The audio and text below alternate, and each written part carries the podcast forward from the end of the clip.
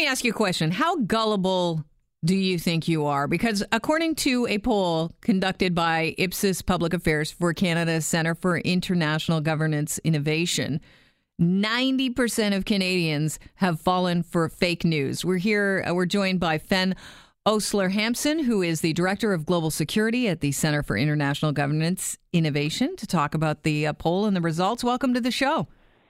Good to be with you. The timing of conducting a poll of Canadians to find out how many of us fall for fake news, it seems appropriate with the election coming up in October. Is that why you decided you wanted to conduct this poll now? Well, actually, we've been doing this poll for the past 5 years in 25 different countries. It's a global survey. Obviously, Canada is part of that survey. And the poll was conducted in December, January, February. It's a very big poll. So the short answer is no, we were not doing it in anticipation of the election, although obviously some of the results are quite relevant to the discussion that we're having in Canada right now about the role of social media, manipulation of social media, particularly in a run-up to an election. What's the ultimate goal then? The goal of the survey is really to look at user attitudes towards both the internet, platforms that run on the internet.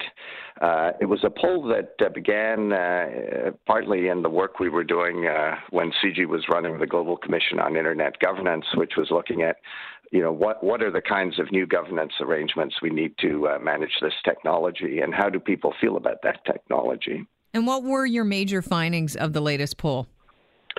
Well, one of the good news is that people increasingly trust the internet. By far and away, the majority of users do trust this technology. However, when it comes to specific platforms that operate on that technology, particular social media platforms, people are worried about their online privacy. They're worried, obviously, in very large numbers about the kind of information they're getting online.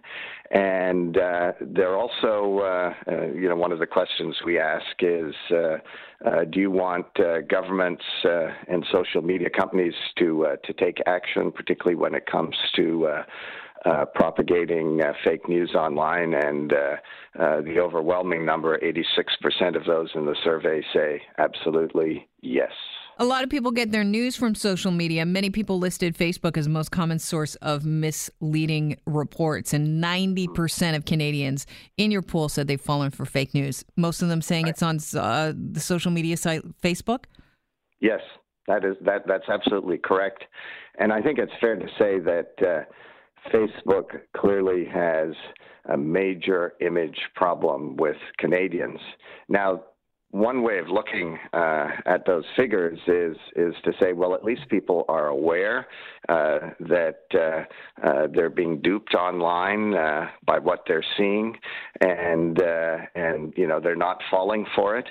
So that's also another way of looking at these figures, is that people are aware that they're being manipulated by this media, but in very small numbers, they're canceling their Facebook accounts. So the irony here is that people distrust the medium, but they continue to use it.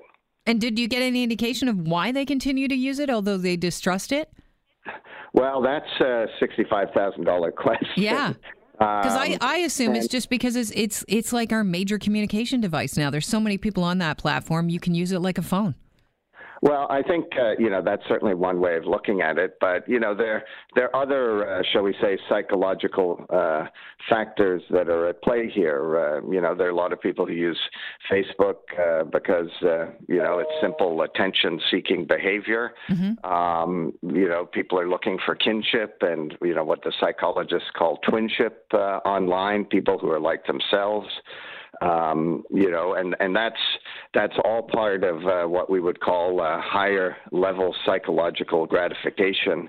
And the fact of the matter is, Facebook has, been very effective at marketing, that tool, not just in Canada but also globally.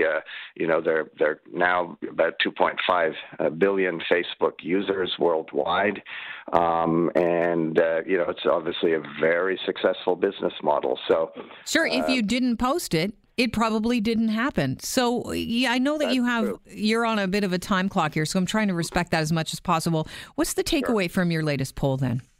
Well, the takeaway is it's a pretty simple one, is that certainly Canadians are looking to their governments to regulate this medium. The kinds of actions that Facebook has taken.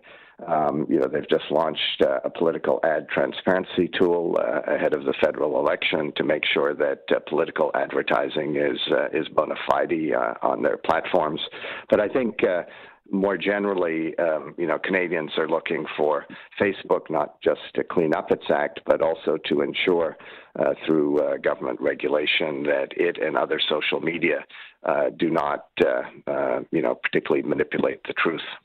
Thank you so much for joining us, Mr. Hampson. It's a pleasure having you on. My pleasure. Thank you.